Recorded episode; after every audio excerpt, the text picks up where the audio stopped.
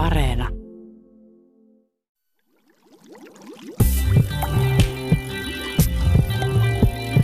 Tiede Ykkönen. Joo, no näissä visualisaatioissa nyt pääjuttu on ollut se, että koitetaan havainnollistaa ihmisille sitä, että miltä maisema näyttää tämmöisen sylinterin sisällä, kun painovoima osoittaakin ulospäin eikä sisäänpäin. Eli tämä on niin kuin tavallaan negatiivinen planeetta, eli, eli horisontti kaartuukin ylöspäin eikä alaspäin. Ja sitten totta taivaalla ei näy tähtiä, vaan siellä näkyy se vastakkaisen puolen asumus. Siintää kaukaisuudessa sitten kaikki vähän kaareutuu. Että jos tuossa ihminen juoksee tuommoista jalkakäytävää pitkin, niin se jalkakäytävä tuo kaukaisuudessa sitten kaartuu ylöspäin. Ja se näyttää ensin vähän, vähän hassulta. Mutta ikään kuin se välitön kokemus on, kun hän meni suoralla. Joo, välitön kokemus on niin kuin hän meni suoralla. Sitten jos pelaa jotain vaikka golfia tai juoksee sadan metrin sprinttiä, niin sitten varmasti se korjollisvoima hiukan vääntää sivuun. Eli siinä vaiheessa sitten enemmän tai vähemmän sitten asukas huomaa, että ollaankin pyörivällä avaruusasemalla eikä, eikä planeetan pinnalla. Mutta jos pyörimisen säde on riittävän suuri, niin silloin nämä efektit on, on niin pieniä, että ne todennäköisesti eivät häiritse sitten niitä asukkaita, vaan ehkä ne pitävät ihan mukavana yksityiskohtina niitä ilmiöitä. Tämä on vaihtoehto Marsille, mun mielestä realistisempi vaihtoehto, ja sitten se mahdollinen talouskasvu, että niiden yhteinen pinta-ala voisi periaatteessa jossakin vaiheessa olla jopa isompi kuin planeettojen pinta-ala. No sanotaan näin, että se ei ole suinkaan mitenkään ihmeellistä ja erikoista se, että lähdetään ja levittäydytään, koska se on kaiken biologisen elämän perusrakenteeseen DNA jo niin kuin koodattu se idea. Siis riskit on valtavat, mutta jos ajatellaan niin kuin 1400-luvun lopun merimatkailijoita, jotka lähti kompassin ja purjealuksen kanssa liikkeelle, ne riskit on ollut myös aivan valtavia ja ihmisiä on kuitenkin kuollut näillä matkoilla. Mutta silti on löytynyt ihmisiä, jotka on halunnut ottaa nämä riskit. Ei ole tiedetty, mitä siellä on vastassa, löydetäänkö mannerta koskaan. Esimerkiksi lähdettiin etsimään läntistä meritietä Kiinaan ja Intiaan ja sitten törmättiin kokonaan tuntemattomaan mantereeseen ja kaikkea tätä. Totta kai olosuhteet on ilman muuta ollut erilaiset suhteessa siihen käytettävissä olevaan teknologiaan, mutta ei ne nyt välttämättä niin erilaiset ole sitten, jos ajattelee sitä, että ei Marslenollekaan lähdetä nyt sitten ihan mitettömin varusteen tai mitettömin turvakeinoin. Et ne olosuhteet siellä perillä on hyvin vaikeat. Mä uskon, että sinne ei koskaan lähetetä siinä mielessä puutteellisin varusteen tai puutteellisin teknologioon ihmisiä. Siellä ei olisi periaatteessa mahdollista säilyä jonkun aikaa niin kuin hengissä ja palata tietysti turvallisesti takaisin tarvittaessa. Tänään Tiedeykkösen aiheena on avaruusasuminen, siis suunnitelmat avaruuteen muuttamisesta. Vanhempi tutkija Pekka Janhunen Ilmatieteen laitokselta avasi edellä kuvaa, jossa ihmiset elävät pyörivän sylinterin avaruusasumuksen seinillä. Pyörimisellä simuloidaan maan vetovoimaa. Dosentti Pertti Grönholm Turun yliopistosta vertaa avaruusasumisen visioita 1400-luvun lopun löytöretkiin. Avaruudessa asumisen visioissa pohditaan yleensä neljää paikkaa. Marssia, kuuta, asteroidivyöhykettä ja niin kutsuttua Lagrangen viisi pistettä, joka sijaitsee noin 380 000 kilometrin päässä maasta. Ja viides paikka saattaa näin alkuun olla realistisin, eli maan päivän tasaajan yläpuolinen, noin 500 kilometrin korkeudella oleva kiertorata, jossa säteilyä on vähemmän kuin muualla avaruudessa. Juuri tämä rata oli kohteena, kun noin tuhannelta ihmiseltä kysyttiin halukkuutta muuttaa avaruuteen ja kasvattaa siellä lapsensa. Mikä olisi sopiva yhteisön koko? Kyselystä tuonnempana.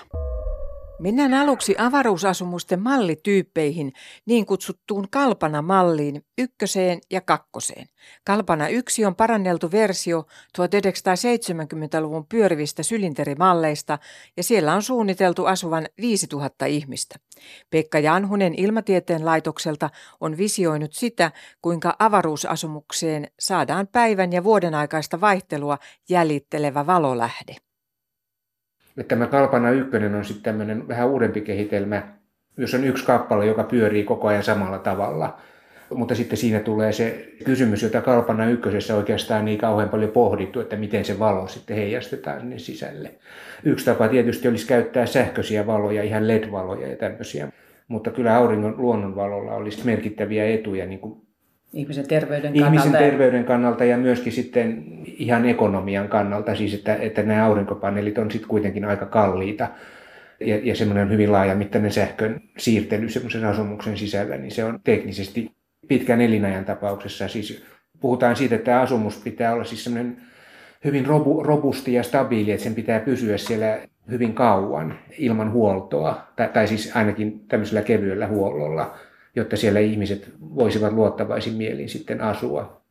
Minkälainen sitten tämä Kalpana kakkonen ollut ja mitä ajattelua on siitä sitten jotenkin edistynyt? No nämä Kalpana-sarjan ehdotukset tai suunnitelmat, niin niitä on siis useita. Ne eroavat toisistaan lähinnä koon mukaan, että ykkönen on pienempi ja kakkonen on suurempi ja niin edelleen. Ja niissä nyt sitten se peruslähtökohta verrattuna siihen 70-lukuun oli se, että, että laitetaan vain yksi kappale, joka pyörii ja missä ei ole mitään suuria liikkuvia osia. Mutta sitten se, että miten se valo saadaan sinne, niin sitä ei näissä kalpanasuunnitelmissa ollut oikeastaan tutkittu kovin pitkälle. Ja tämä mun artikkeli niin sitten nimenomaan pureutui siihen kysymykseen. Eli tätä, voidaan, tätä mun artikkelia voidaan myös ajatella niin, että se on ikään kuin kalpanatyyppinen rakennelma, mutta sitten modifioituna sillä tavalla, että tämmöinen maankaltainen vuorokausi- ja vuosirytmi valaistukseen on mahdollista saada sinne käyttää luonnollista auringonvaloa. Ja eikö niin, että Kalpana 2 olisi nimenomaan siinä päivän tasaajan yläpuolella olevalla radalla ELEO, oli se lyhenne Equatorial mm. Low Earth Orbitilla.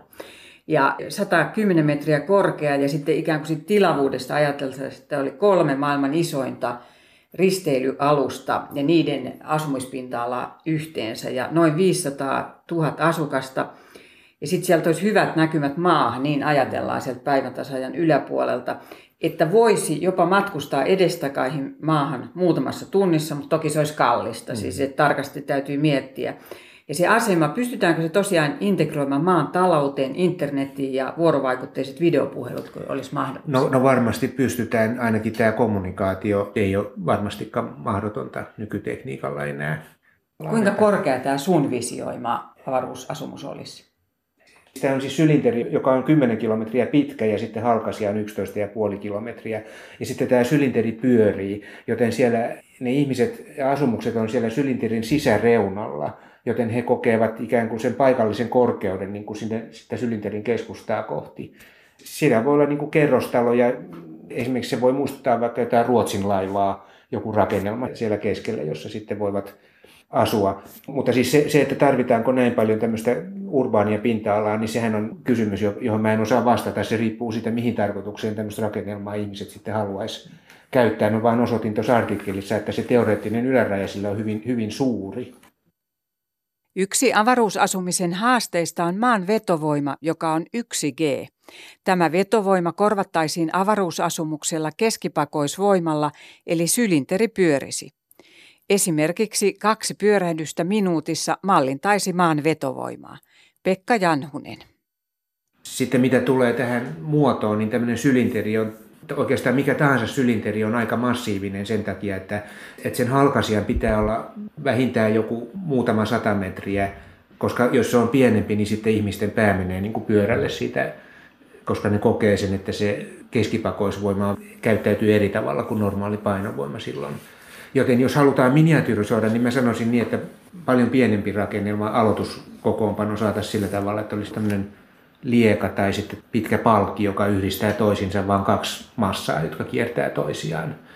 Silloin nämä voisivat olla tämmöisiä ihan tavallisen avaruuskapselin kokoisia sitten nämä massat. Että se olisi sellainen aloitusvaihtoehto, missä voitaisiin kokeellisesti tutkia tämän pyörimisen keinopainovoiman niin kuin vaikutusta ja myöskin sitten tutkia sitä, että miten ihminen reagoi eri tasoisiin painovoimiin. Näissä avaruusasumuksissa ajatuksena on se, että luodaan yhden geen painovoima, eli sama painovoima kuin maan päällä. Jolloin ja se tiedät, luodaan sillä pyörimisellä. Joka luodaan sillä pyörimisellä. Silloin kun pyöritään, niin silloinhan se voidaan valita sillä pyörimisnopeudella, mikä se painovoiman voimakkuus sitten on, tai sen keinopainovoiman voimakkuus. Ja siis ajatus on se, että ihminen on sopeutunut yhden geen painovoimaan, joten sitten jos sellainen järjestetään avaruudessa, niin silloin vältetään ainakin kaikki ne terveysongelmat, mitä tulee sitten jostain muusta painovoimasta. Mutta se tutkimusmielessä olisi toki kiinnostavaa sitten tutkia, että miten ihminen sopeutuu esimerkiksi Marsin painovoimaan, joka on siis noin kolmasosa tästä meidän yhdestä Gstä. Ja hirveän paljon halvempi tapa tutkia sitä olisi tehdä se niin kuin maata kiertävällä radalla, tämmöisellä pyörivällä systeemillä kuin että ihmiset oikeasti menis Marsiin asti sitä asiaa kokeellisesti selvittämään. Se olisi halvempaa ja riskittömämpää myöskin. Vanhempi tutkija Pekka Janhunen jatkaa kohta. Annetaan puheenvuoro dosentti Pertti Grönholmille Turun yliopistosta. Utopiatutkijana hän tietää, että suunnitelmat avaruuden asuttamisesta eivät ole uusia. Nämä ajatukset muille planeetoille siirtymisestä, nehän on meidän historiassa todella vanhoja. Länsimaisen kulttuuripiirin osalta niin voidaan sanoa, että 1600-luvulta lähtien on ollut ajatuksia siitä, että muilla planeetoilla on elämää. Tällaisia niin filosofia ja renesanssi neroja, niin kuin Athanasius Kircher ja Emmanuel Swedenborg on esittänyt jo 1600-1700-luvulla ajatuksia siitä, että raamattuun ja muihin teksteihin vedoten, että mikseipä muut planeetat olisi yhtä lailla täynnä elämää. Ja se ajatus siitä, että me ei olla yksin, niin se on itänyt tosi kauan meidän kulttuurissa. Ja siellä 1800-luvun lopulta lähtien tämä varsinainen Mars-innostus esimerkiksi alkoi. Kaikki tämä niin kuin ajattelu, mikä ihmisellä liittyy tulevaisuusorientaatio ja myös siihen, että mikä on meidän tulevaisuus tällä maapallolla, niin se on tietysti kiinnostanut historioitsijoita siinä mielessä, koska se on kertonut ihmisestä ja ihmisen kulttuurista, ihmislajista yleisemminkin, että miten me suuntaudutaan maailmaan ja ollaan maailmassa lajina ja yhteiskuntina ja yksilöinä. Otit esille sen, että ei olla yksin, että suuntaudutaan muualle avaruuteen ja muille planeetoille, niin entä nyt sitten nämä, sekin on varmaan 70-luvulta lähtien, on ollut huoli siitä meidän tämän oman maapallon tilasta, Joo. niin mikä motiivi se on sitten, että osa siirtyisi asumaan avaruuteen ihmiskunnasta? No ilman muuta se on ollut yksi tärkeä tekijä tässä, mutta täytyy muistaa, että esimerkiksi Mars-lentojen niin kuin historia noin ajatuksellisessa ideona mielessä, niin sehän on todella pitkä, yli sata vuotta reippaasti.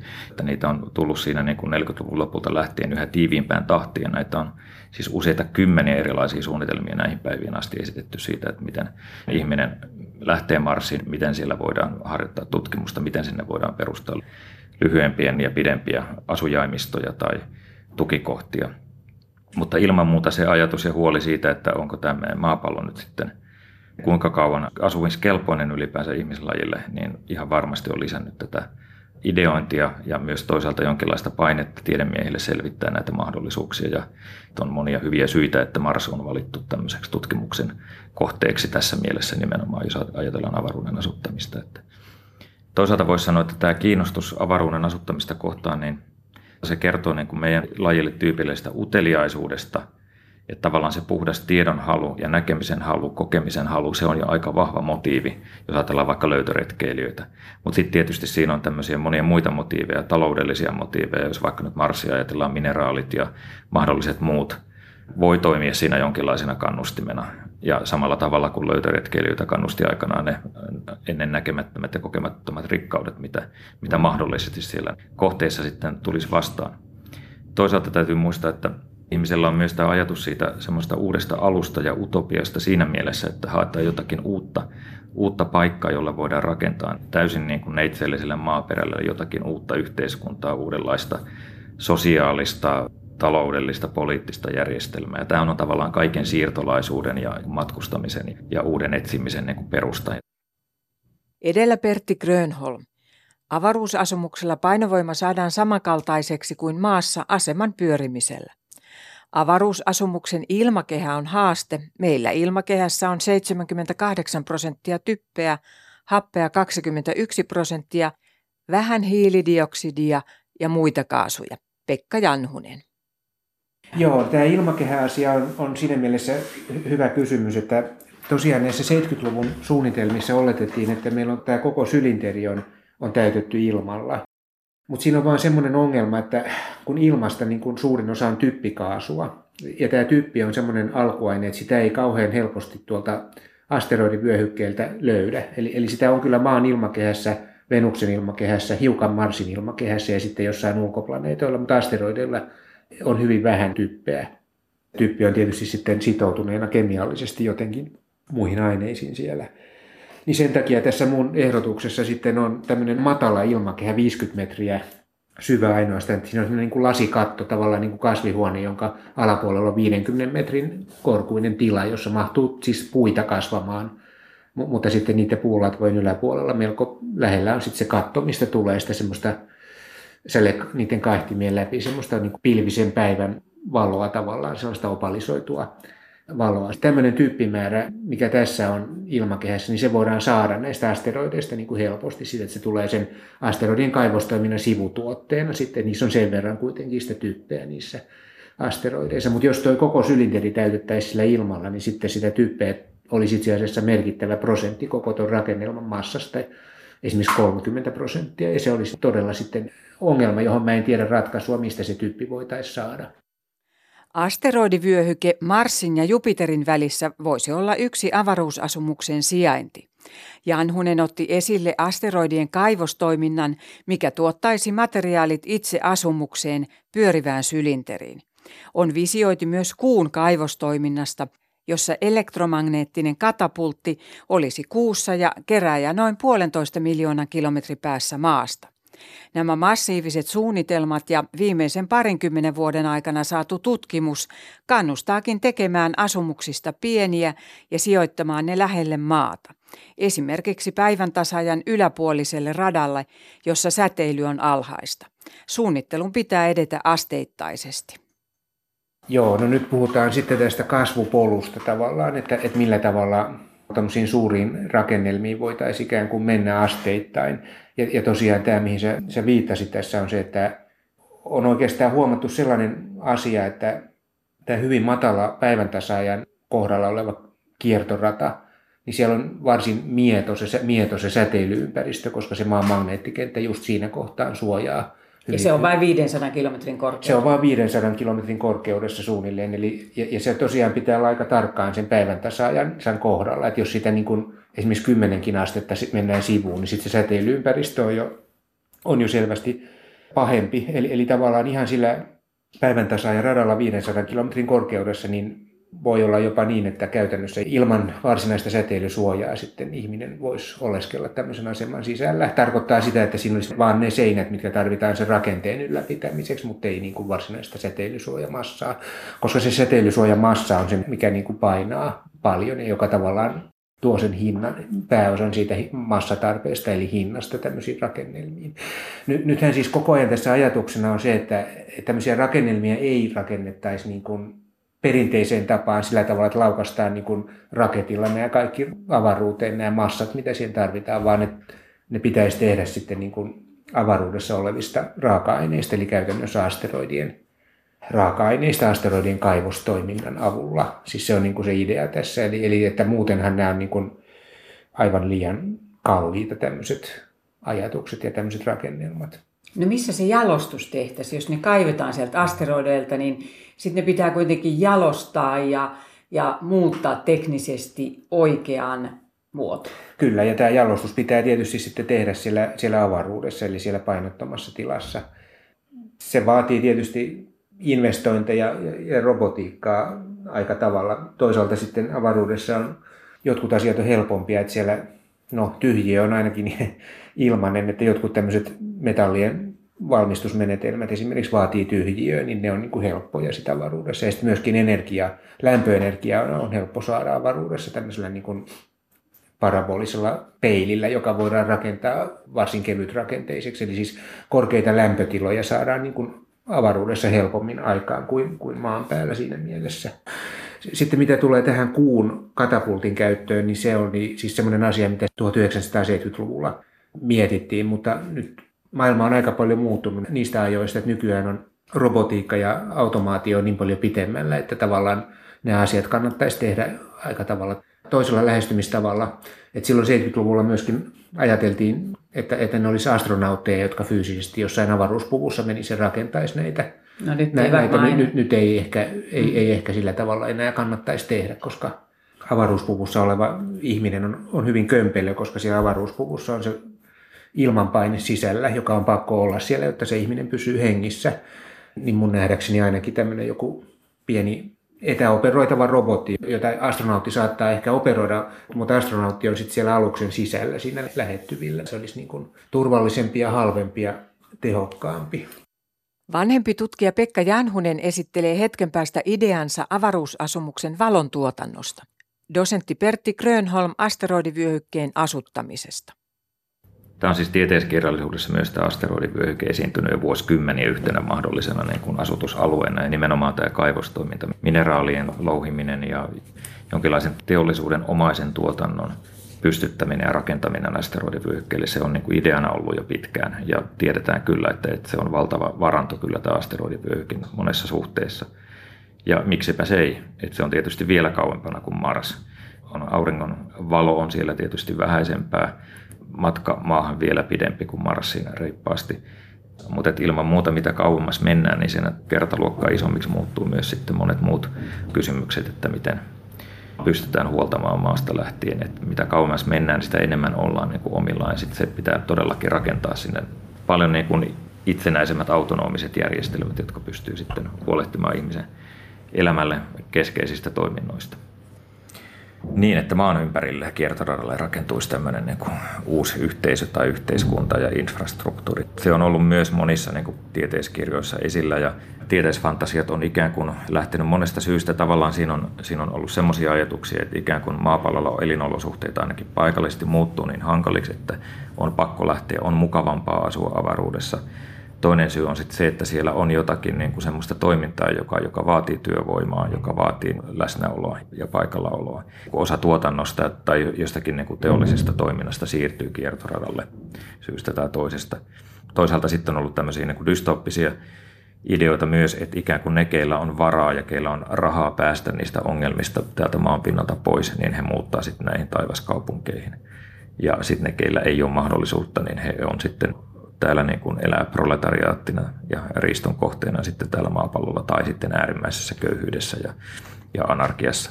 Että tällaisia niin kuin ikään kuin yhteiskuntavisioita on myös liitetty näihin tämmöisiin useamman kerroksen yhteiskuntiin, missä, missä sitten ihan fyysisestikin asutaan, asutaan siellä taivaalla. Siinä niiden todennäköisyydestä ja mahdollisuudesta en osaa kyllä sanoa, että suunnitelmia on valtavasti ja miksipä ei jossain vaiheessa myös pystytä tämän tyyppinen rakenne toteuttamaan.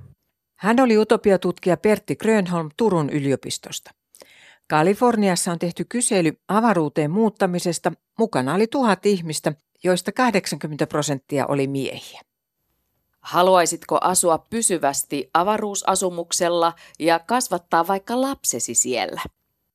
Jos olisit valmis muuttamaan avaruuteen rakennetulle asutusalueelle, kauanko voisit siellä asua? Tässä kysymyksessä vaihtoehtoina oli ei sekuntiakaan, muutaman kuukauden, yhden tai viisi vuotta tai jopa loppuelämän. Mikä olisi pienin määrä ihmisiä, jotta viihtyisit avaruudessa? Tällaisia kysymyksiä kysyttiin San Jose-yliopiston tutkimuksessa vähän yli tuhannelta ihmiseltä ja nämä olivat avaruusintoilijoita. Puolet vastaajista halusi muuttaa pysyvästi avaruusasumukselle ja jopa 62 prosenttia oli valmis asumaan siellä yli viisi vuotta. Myös 62 prosenttia ajatteli, että yhteisö olisi kooltaan korkeintaan tuhat ihmistä. Avaruusasumista koskevaa kyselyä luki kollegani Riikka Varras. Meistä jokaisella voi olla näkemys, haluaako muuttaa pysyvästi taivaskotiin ja kasvattaa siellä lapsensa. Siksi kysyin Riikalta, mitä hän pohti kyselyn perusteella. No jos mietitään, että esimerkiksi 62 prosenttia olisi valmis asumaan tämmöisessä avaruusasumuksessa yli viisi vuotta, niin kyllähän se tuntuu aika hurjalta, että jotenkin esimerkiksi jos itse ajattelisi, niin en olisi kyllä hirveän helposti valmis jättämään tätä maapalloa. Mutta totta kai siinä vaiheessa, jos ajattelisi, että joku ilmastonmuutos olisi tehnyt tämän maapallona täysin niin kuin asumiskelvottomaksi, niin siinä vaiheessa tietysti, mutta, mutta ei kyllä muuten. Mutta nämä oli tietysti avaruusintoilijoita, tämmöisiä, jotka on niin kuin tosiaan innostuneita tulevaisuuden visioista ja hurjista jutuista. Koetko sinä, että tämä on utopia, siis paikka, jota ei ole? Vai onko tämä semmoista tyypillistä, ihmisen pitää löytää jotain uutta? Tämä Pertti Grönholm tässä ohjelmassa puhuukin siitä, että ihminen on aina etsinyt uutta, että kyllä sinne avaruuteen mennään asumaan jossain vaiheessa. No siis sinänsä mä uskon, että ilman muuta jossain vaiheessa mennään, kun ajattelee tähänkin mennessä, miten tiede on edistynyt sillä tavalla, että ei olisi ikinä aikaisemmin voinut uskoa, mitä kaikkea on keksitty. Niin kyllä mä uskon, että jossain vaiheessa sinne mennään asumaan, mutta kuinka pian se on eri asia. Niin, varmaan siinä menee vielä kenties satoja vuosia. Pekka Janhunen puhuu jostain 400 vuodesta, niin silloin se tarkoittaisi, että sun tulevaisuudessa on sukusi voisi asua siihen. Kuulostaa tosi hurjalta. Kyllä mä haluaisin, että he pysyisivät jotenkin täällä maan päällä. Sä et voi välttämättä silloin enää sitä katsomaan. En. Ohjelman loppupuolella selviää tuon kyselyn perusteella paljonko ihmiset olisivat valmiita sijoittamaan rahaa taivaskotiin. Seuraavassa Pekka Janhunen kommentoi yhdysvaltalaista kyselyä. No mun mielestä tuo tulos nyt oli aika odotettu, kun ottaa huomioon sit sen, että ne, jotka on kyselyyn vastas, oli, oli suurin osa niistä oli jollakin tavalla vihkiytyneet näihin avaruusasumusten asiaan jo valmiiksi. Mitä tulee tuohon populaation kokoon, niin tosiaan tuommoinen tuhat ihmistä voi olla ihan sopiva tuommoiselle asumukselle, joka on muutaman tunnin lentomatkan päässä maasta, koska siellä ei olla kauhean eristyksissä. Sitten jos, jos mennään niin tosiaan elinikäisiin asumuksiin, niin sitten mä sanoisin, että kannattaisi olla muutama kymmenen tuhatta vähintään, jotta siellä olisi sitten niin kuin riittävästi erikoistuneita ihmisiä. Esimerkiksi se, että erikoissairaanhoitoa pitäisi olla sitten tarjolla. Se on aika tärkeä asia loppujen lopuksi, jos on sellainen tilanne, että sieltä ei, ei sitten maahan pääsekään. Niin sitten pitää olla riittävästi ihmisiä, jotta siellä voi olla myöskin lääkäreitä, sitten riittävä määrä ja riittävän osaavia lääkäreitä. No mitä sä itse ajattelet? Lähtisit sä? En mä ole ajatellut tätä asiaa oikeastaan tältä kannalta. Mun mielestä siis, siis tämä kysymys on mun mielestä en, ennenaikainen, todella ennenaikainen, että mua kiinnostaa oikeastaan tämä asia niin kuin tieteelliseltä kannalta. Mua kiinnostaa se, että onko, onko tämmöiset asumukset ylipäätään mahdollisia. Jos eivät ole, niin mua kiinnostaa se, miksi eivät ole. Ja sitten jos ovat, niin mua kiinnostaa se, millaisia ne voisivat olla. Ja sitten tässä on tietysti myös se astrobiologinen perspektiivi taustalla. Eli että jos ihminen voi rakentaa tämmöisiä teoriassa, niin ehkä joku muu tässä maailmankaikkeudessa on jo rakentanut tämmöisiä. Ja jos niin on, niin mitä ehkä siitä voidaan sitten päätellä suhteessa se, että missä tämmöisiä olentoja sitten voisi olla maailmankaikkeudessa, missä paikoissa ne voisivat asua. Milloin sitten olisi järkevä kysyä tätä väestöltä? Mikä on se aikaperspektiivi tällaisessa? Nyt tällaista suunnitellaan ja visioidaan. Testataanko jo jossain? Ei mun tietääkseni testata missään tuollaista. Siis avainteknologia, joka tähän kaikkeen tarvittaisiin, on se asteroidin kaivostoiminta, koska se tavallaan mahdollistaisi sen, että se massa, mitä avaruuslaitteissa voi olla, se niin kuin voisi kasvaa eksponentiaalisesti. Ja mä ennustan kyllä, tai pidän niin kuin todennäköisenä, että jossakin vaiheessa tämmöinen kasvu lähtee käyntiin. Eli ruvetaan niin kuin kaivamaan sieltä asteroidilta ensin jotain yksinkertaista materiaa ja sitten siitä jalostetaan jotain hyvin yksinkertaista ainetta, joka kuitenkin auttaa jollakin tavalla sit sitä avaruustoimintaa. Esimerkiksi ajoainetta tai hapetinta tai jotain tällaista. Ja sitten sen jälkeen pikkuhiljaa ruvetaan sitten monipuolistamaan sitä, että ruvetaan jalostamaan ehkä rakennemetalleja, rakenneaineita ja niistä rakentamaan jotain hyvin suuria rakennelmia avaruuteen, joissa suinkaan alkuvaiheessa ei asu ihmisiä, vaan niitä käytetään esimerkiksi tieteellisiin tarkoituksiin tai sitten ihan tietoliikennesatelliittien tarpeisiin. Saadaan ennennäkemättömän suuri tämmöinen tietoliikennekapasiteetti, sitten maailmanlaajuinen internetti esimerkiksi aikaiseksi tällä keinolla kohtuuhintaan. Niin se on niin kuin yksi tämmöinen välitavoite, joka varmasti toteutuu ennen kuin tämmöinen ihmisen asuminen siellä. Edellä Pekka Janhunen. Hän olisi hieman yllättynyt, jos 300 vuoden kuluttua asteroidivyöhykkeen asuttaminen ei olisi jo käynnissä. Seuraavassa Pertti Grönholm avaruusasumista kartoittavasta kyselystä. No se herättää oikeastaan sen ajatuksen siitä, että tätä on tapahtunut kautta ihmiskunnan historian. On lähdetty pienemmissä isommissa porukoissa liikkeelle. On kyse sitten Siperian talvesta tai Amazonian sademetsistä, niin – ihmisiä on lähtenyt, on perustettu yhdyskuntia, on Silloin tietysti ollut aina mahdollisuus että ne, ketkä ei ole viihtynyt tai eivät ole tullut toimeen, he on lähtenyt tai heidät on tavalla tai toisella poistettu yhteisöstä. Mutta tietenkään tuommoisessa tapauksessa, kun on noin vihamieliset olosuhteet, niin se on todella niin kuin tarkkaan valittava se porukka, joka sinne lähtee. Ja sinne voi lähteä ketään sellaisia, jotka olisi vasta, vastahakoisia tai epäileviä sen suhteen. Että kyllähän tavallaan sinne täytyy valikoitua sitten sellaisia ihmisiä, jotka on miettinyt sen asian niin pitkälle, että ne on todella valmiita uhraamaan loppuelämänsä siihen. Ja ehkä myös sitten kuolemaan siellä paikan päällä. Mutta näinhän teki tosiaan ne, ketkä lähti vaikka purja-aluksella Atlantin yli Amerikkaan. Ei he ajatellut, että koskaan tulee tai pääsee takaisin sieltä. Ei se olisi ollut todennäköisesti hyvin vaikeaa, koska se syy, minkä takia he olisivat halunnut tulla, useamminkin liittyi sit siihen, että siellä ei menestytty ja mistä silloin otat rahat takaisin matkustamiseen ynnä muuta. Totta kai varakkaat pysty mielimäärin matkustamaan. Näissä tutkimuksissa tavoitteena on, että ihmiset olisi siellä, viipyisi ainakin sen viisi vuotta ja tässä San Jose-yliopiston tutkimuksessa 82 prosenttia oli valmis olemaan siellä enemmän kuin vuoden ja jopa 62 prosenttia oli valmis olemaan enemmän kuin viisi vuotta tai lopun elämäänsä. Että nämä on mm. kyllä todella huomaa, että nämä on avaruusintoilijoita. Että Joo, tietenkin täytyy muistaa, että he on antanut vastauksensa täällä maassa ja mikä heidän oma ajatuksensa siitä todennäköisyydestä, miten nopeasti tämmöiseen tilanteeseen päästään ylipäänsä.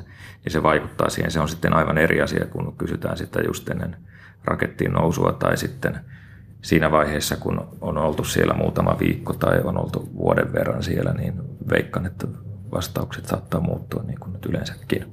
Sehän kertoo tästä niin kuin uuden viehätyksestä ja totta kai uteliaisuudesta, erikoisuuden tavoittelusta, mutta myös tavallaan siitä ihmisen ja ihmisen kulttuurin sisäänrakennetusta uuden etsimisestä ja uuden, uuden löytämisen halusta ja uuden alun kaipuusta. Yliopistolehtori Pertti Grönholm Turun yliopistosta. Minkälainen numero olisi sinun jonotusnumerossa avaruusasumukseen, vaikka asteroidin vyöhykkeelle tai sinne päivän tasaajan yläpuolelle olevalle radalle? Olisiko se 10 vai 5 miljoonaa tai jotain siltä väliltä? Joo, en ihan ensimmäistä joukossa lähtisi. Ja tietenkin, jos ajattelee, että puhdasta fantasiaan tämä, jos olisi nuorempi ja olisi parikymppinen ja tietäisi, että voisi elinaikana käydä esimerkiksi tai olla vuoden, niin miksipä se ei sitä voisi harkita. Mutta tietyt riskit ja mahdollisuudet punniten, niin miksipä se ei jossakin elämän tilanteessa minunkin mielenlaadulla sinne olisi voinut lähteä. Mutta ennen kuin länsimaisessa kulttuurissa ja, ja nyt myös, muut on liittynyt tähän mukaan, Kiina ja Intia ja mahdollisesti muitakin maita, tähän ajatukseen siitä, että, että avaruuteen mennään jossain vaiheessa kuitenkin enemmän tai vähemmän pysyvästi ja siellä asutaan ja ollaan pitkiä aikoja. Niin tavallaan tämä erilaisten Mars-lentojenkin suunnittelu ja suunnitelmat, joita nyt on tehnyt siis SpaceX ja monet muut yksityiset yritykset ja sitten valtiot vielä siihen lisäksi, niin kyllähän se osoittaa sen, että jonkinlainen niin kuin uudenlainen kilpajuoksu tässä on käynnistymässä jollakin aikajänteellä. Se voi saada takapakkeja riippuen maapallon olosuhteista tai tärkeimmistä asioista – mutta ennemmin tai myöhemmin todennäköistä on, että jotakin tässä suhteessa tapahtuu ja jotakin pysyvää myös perustetaan. Ihan samalla tavalla kuin meillä nyt on ollut jo pitkään pysyvä avaruusasema maan kiertoradalla. Niin tavallaan nämä on niitä pieniä väliaskeleita, jotka tuottaa valtavasti uutta kokemusta ja tietoa myös sitten näihin suurempiin harppauksiin nähden, että miten lähdetään toisille planeetoille ja taivaan kappaleille. Et pitkällä tähtäimellä niin ihan varmasti jotakin hyvin mielenkiintoista ja koko maapallonkin kulttuuriin ja ihmiskuntaan ja yhteiskuntaan vaikuttavaa tullaan kyllä näkemään. Hän oli dosentti Pertti Grönholm Turun yliopistosta. Vanhempi tutkija Pekka Janhunen Ilmatieteen laitokselta jatkaa, kuinka valo saataisiin avaruusasumuksen elinympäristöön. Valaistusolosuhdetutkimus lähti liikkeelle siitä, että tämmöinen Gerard O'Neill 1970-luvulla esitti tämmöisen jännän ajatuksen, että ihmiset voisivat asua avaruudessa tämmöisillä sylintereissä, jotka pyörii, että ne asuu siellä sylinterin sisäpinnalla ja ne kokevat sen sylinterin keskipakoisvoiman niin kuin painovoimaa vastaavana asiana. Mutta sitten siinä oli se ongelma, että miten auringonvalo heijastetaan tänne asumuspinnalle, tälle elinpinnalle sitten sillä tavalla, että siellä voisi kasvit kasvaa ja sitten myöskin, että ihmiset kokisivat tämmöisen niin kuin normaalin päivärytmin ja ehkä mahdollisesti jopa vuosi, vuosirytmin siellä. Ja se alkuperäinen Gerard O'Neillin idea oli sitten semmoinen mekaanisesti vähän monimutkainen, että hänellä oli niin kuin kaksi sylinteriä, jotka pyöri vastakkaissuuntiin. Ja sitten siellä oli suuria peilejä, joita sitten vähän niin kuin kukaan terälehdet, joita sitten niin kuin avattiin ja suljettiin sen mukaan, millainen vuorokauden aika haluttiin, jotka oli peilejä, jotka siis heijasti auringonvalon suurista ikkunoista sinne sisälle. Niin tässä mun tapauksessa sitten mä mietin sellaisen ratkaisun, että tämmöisellä parabolisilla heijastimilla ensin kerätään auringonvaloa tämmöiseen niin kuin valokanavaan, joka on siellä tämmöisen kaksikuorisen sylinterin sisällä. Ja se valokanava on tämmöinen, että siellä on niin kuin kirkkaan, vähän kirkkaampi auringonvalo kuin mitä päivänvalo. Ja sitten sieltä valokanavasta otetaan tämmöisen paikallisten sällekaihtimien kautta sitten valoa tarvittava määrä aina siihen sektoriin, missä halutaan, että on päivä. Ja sitten tosiaan jaetaan tämä sylinteri niin kuin sektoreihin, jossa on erilainen valaistusolosuhteet, jotka on niin kuin eri kellonajassa periaatteessa. Siellä on niin kuin tavallaan aikavyöhykkeitä. Niissä on seinät välissä. Esimerkiksi voi olla vaikka 20 sektoria. Ja sitten tämä myös lisää turvallisuutta, että sit jos jossain katastrofissa vaikka paineistus yhdessä näistä sektoreista menetetään, niin asukkaat voidaan sitten evakuoida niihin naapurisektoreihin. No onko tämä sukua jollain lailla tällä hetkellä olemassa oleville rakennustekniikassa käytetään, että esimerkiksi johonkin maan alle rakennetaan, niin on semmoisia valoputkia, jotka luovat sitä päivän valon tuntua sinne. Kyllä, tämä on juurikin sitä samaa, samaa tekniikkaa aika pitkälti. Ja ainoastaan ero on ehkä siinä se, että tässä sitten konsentroidaan sitä auringonvaloa vielä siinä alkuvaiheessa, jolloin saadaan vielä kirkkaampi sinne putkeen sitten. Mutta periaatteessa samasta asiasta on kysymys, eli ihan normaalista perusarkkitehtuuri- ja insinööriratkaisuista, mitkä tässä vaan on sovellettu sitten tämmöisen avaruusasumuksen olosuhteisiin. No kuinka paljon niitä valolähteitä, valoputkia siellä sitten olisi, että Näitähän on erilaisia versioita tietysti, koska nythän tässä teoretisoidaan vielä ja toki varmaan jotain konkreettistakin voidaan tehdä, niin minkälainen se avaruusasumus on, että, että mikä se sen säde on ja mikä on se asuinpinta-ala. Sä oot esittänyt siinä semmoisia osastoja, jossa esimerkiksi luodaan erilainen vuorokauden aika, niin montako tällaista olisi esimerkiksi semmoisessa yhden perheen, vai olisiko se ennemminkin semmoinen yhteisö, jossa on huoneistoja? No hyvä, tässä tulikin monta tärkeää asiaa esille. Ensinnäkin tästä valoputkesta, niin tässä mun versiossa tosiaan on vain yksi tämmöinen, jota mä sanon valokanavaksi. Tämä on tämmöinen aika, aika laaja systeemi, joka kiertää tavallaan koko tämän, tämän rakennelman ympäri. Mutta sitten tämä asuin pinta-ala on jaettu 20 sektoriin tai niin kuin mä sanon laaksoon. Tämän systeemin pituus on tässä nyt 10 kilometriä ja sitten halkasia 11,5 kilometriä ja sitten pinta-ala on niin kuin 264 kilometriä. Eli aika isosta systeemistä puhutaan. Tänne mahtuisi sitten ihmisiä jotain ehkä 100 000 tai jotain sellaista.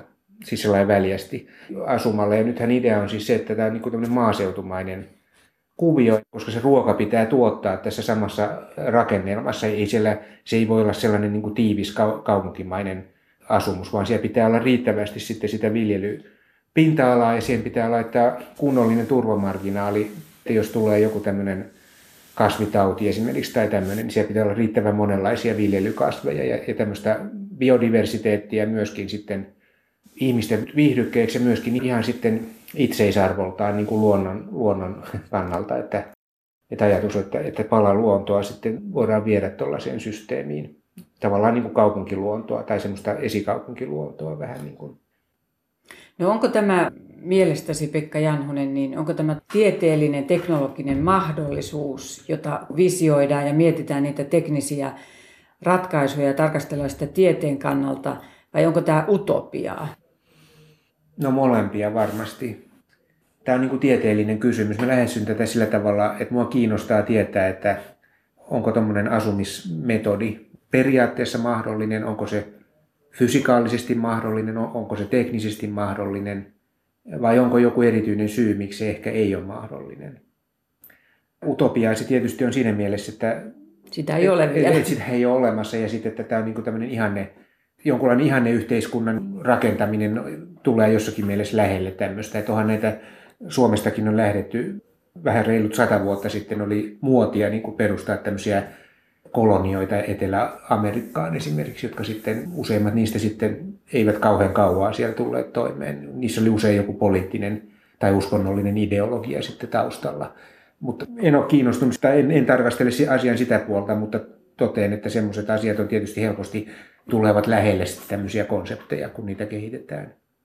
Tämä on siinä mielessä utopia tietysti, kun sitä ei ole, mutta tähän liittyy niin kuin aika paljon tätä tutkitaan siis oikeastaan siis se, se motiivi, miksi just juuri minä ja juuri, juuri nyt olen tuosta asiasta jonkun verran kiinnostunut, on se, että no, mulla on, kun on se sähköpurjetekniikka, mitä me kehitetään tässä, me yritetään niin kuin sille etsiä sovelluksia, ja sitten yksi sovellus on se asteroidikaivostoiminnan niin kuin logistiikkaratkaisu, eli tavallaan meidän sillä propulsiomenetelmällä me voitaisiin niin kuin tehdä taloudellisesti järkeväksi oikeasti siirtää niitä aineita sieltä asteroidilta vaikkapa sitten maankiertoradalle. Itse asiassa me tehdään juuri tällä hetkellä ESAlle sellaista tutkimusta juuri tästä aiheesta, missä me meillä on sellainen konsepti, että tämmöinen kahdeksan kilon painoinen alus pystyisi niin kuin keräämään sitä asteroidin pintahiekkaa tavallaan sieltä noin 300 kiloa ja tuomaan sitten takaisin maata kiertävälle, matalalle maata kiertävälle radalle. Ja se on niin suuri massasuhde, että se voisi tehdä sen niin kuin taloudellisesti järkeväksi ihan suorastaan, tämmöinen tekniikka. Ja sitten se toinen akuutti asia, minkä takia mä olen jonkun verran kiinnostunut tästä ilmiöstä juuri tällä hetkellä, on se, että kun tämä Mars-innostus on mennyt aika pitkälle mun nähdäkseni, että ihmiset niin kuin puhuu sitä, että jos kun julkista keskustelua seuraa, niin voi saada sellaisen käsityksen, että maapallolta pois muuttaminen ja aurinkokunnassa asuminen tarkoittaisi jollain planeetalla, erityisesti Marsin pinnalla asumista. Ja mä en ole tästä asiasta niin kuin samaa mieltä sen takia, että, että mun nähdäkseni Mars, Marsin se pieni painovoima on niin kuin tämmöinen pitkän ajan haitta, joka, joka todennäköisesti tekisi sen Marsissa elävän ihmisyhteisön elämän aika hankalaksi. Esimerkiksi sitä kautta, että, että jos lapsi kasvaa Marsin pinnalla siinä kolmasosa painovoimassa, niin on mahdollista, että hänen luustonsa ja lihaksistonsa ei sitten kehity sellaiseksi, että hän pystyisi aikuisena muuttamaan yhden geen painovoimaan, kuten maahan, vaikka haluaisi. Ja tämä on semmoinen skenaario, mikä ei kuulosta kauhean hyvältä mun mielestä. Eli mä en, mä en haluaisi, että syntyy tämmöisiä vankiloita, missä se yhteisö on niin kuin sen oman eriympäristönsä vanki, eikä pysty sieltä sitten palaamaan takaisin maahan edes halutessaan. Voiko ajatella niin, että sinne asteroidivyöhykkeelle tai sitten tähän päivän tasaajan yläpuolelle rakennettu avaruusasumus on jollain lailla realistisempi se, että muutetaan Marsiin asumaan ja rakennetaan sinne ne systeemit? No kyllä se mun mielestä on realistisempi, että vaikka siihen tarvitaan paljon massaa, eli ne kaikki rakennusmateriaalit pitää koota jostakin ja se pitää niin kuin teknisesti rakentaa tämä pyörivä sylinteri niin kuin nollilta, niin se kuitenkin mä pidän sitä realistisempana kuin sitä, että ihminen voisi sopeutua kolmasosa painovoimaan Marsin pinnalla. Koska siihen kolmasosa painovoimaan ei niin kuin Marsin pinnalla, mä en, mä en pysty näkemään mitään teknistä ratkaisua, millä sitä asiaa voitaisiin niin kuin muuttaa. Ja kun ihmisen fysiologia on mitä on, sitä ei myöskään pysty muuttamaan tai, tai ehkä ei haluta muuttaa. Tai ainakaan mä en halua olettaa, että sitä olisi pakko muuttaa, koska sitten ruvetaan menee hyvin syvällisiin asioihin ja niin kuin eettisiin ongelmiin tulemaan. Niin en, en niin kuin halua olettaa, että avaruudessa asuminen tarkoittaisi sitä, että ihminen joutuisi muuttamaan omaa fysiologiaansa johonkin suuntaan. Koska faktat on näin, niin sitten tavallaan mä pidän näitä tämmöisiä sylintereitä kyllä oikeasti paljon realistisempina kuin Marsissa asumista. Tietysti Marsissa asumista voi kokeilla, siellä voidaan käydä, mutta se, että joku asuisi siellä koko ikänsä ja tekisi lapsia siellä, niin se niin kuin tuntuu mulle vähän vieraalta ajatukselta tästä painovoimasyystä. Niin sitten toinen syy, minkä takia nämä on kiinnostavia, nämä pyörivät sylinterit, on sellainen vähän yllättävä seikka, että meidän aurinkokunnassa on niin paljon niin kuin asteroidien materiaalia, että jos joku merkittävä osa siitä otettaisiin tämmöisen ikään kuin hyötykäyttöön rakentamaan tämmöisiä asumuksia, niin se kokonaispinta-ala, mitä voitaisiin saada aikaan, niin se ylittää kaikkien planeettojen pinta-alan niin kuin moninkertaisesti. Tämä tarkoittaa niin kuin sitä, että teoriassa ihmiskunnalla voisi olla mahdollisuus levittäytyä sillä tavalla aurinkokuntaan, että se tosiaan tämä tila, missä me asutaan, niin se moninkertaistuu. Ja myöskin tämä biosfääri, mikä meidän mukana sinne lentäisi, sekin myös sitten laajenisi todella merkittävästi. Eli tämä on sellainen ajatus, että elämällä on taipumus levittäytyä ja laajentua. Se on niin kuin elämän perusominaisuus. Se ihminen on elävä ja sen, sen takia ihmiselläkin on tämä perusominaisuus. Ihmisen tapauksessa usein kuvataan talouskasvulla. Ja tässä on niin tämmöinen talouskasvun mahdollisuus ainakin teoriassa olemassa näiden pyörivien habitaattien avulla. Ja jonkun Marsin tapauksessa tällaista mahdollisuutta ei ole, koska Mars on joka tapauksessa maata pienempi planeetta. Siellä ei voi asua enempää ihmisiä kuin maapallolla. Mutta tämmöisissä habitaateissa voisi periaatteessa asua lopulta sitten hyvin paljon suurempi määrä ihmisiä kuin mitä maahan koskaan mahtuu. No tällaisen tutkimuksen, avaruusasumisteknologian ja se tieteellisen tutkimuksen olemassaoloa sitten kiistetään myös sillä ajattelulla, että, että tämä maapallo tarvitsisi nyt ennemmin huomion kaikki tieteelliset ja teknologiset ratkaisut, että tämä elämä pystyisi täällä jossain muodossa jatkumaan, niin mitä sä...